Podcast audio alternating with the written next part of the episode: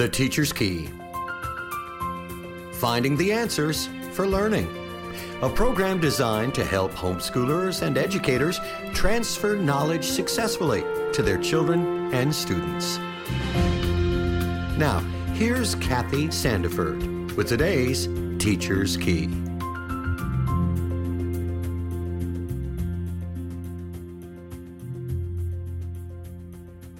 Psalm 19:14 Let the words of my mouth and the meditation of my heart be acceptable in thy sight, O Lord, my strength and my redeemer. You know, we're finishing up our study of cognitive functions and how we think. We're talking about the output phase identified by Reuben Feuerstein. Now, the output phase is the acting on or the expression of the conclusions from the input and the elaboration phases. Now, one deficit that some students deal with is called blocking. It can appear following impulsive behavior during the other phases, or, in my case, it happens at times of stress or during important tasks.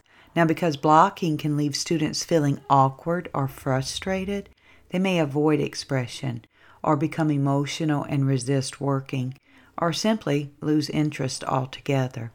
Now, a simple strategy that I have learned is to have an answer ready that gives me time to relax and think. So I am always ready to say, just a moment, let me think. Now, teaching students this strategy helps the students to express that he has heard the question and is working on a response.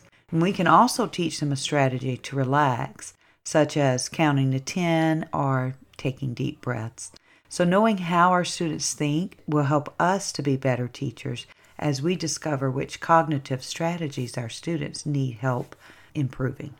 This has been the Teacher's Key from Faith Music Radio. For more information about this program, visit faithmusicradio.com.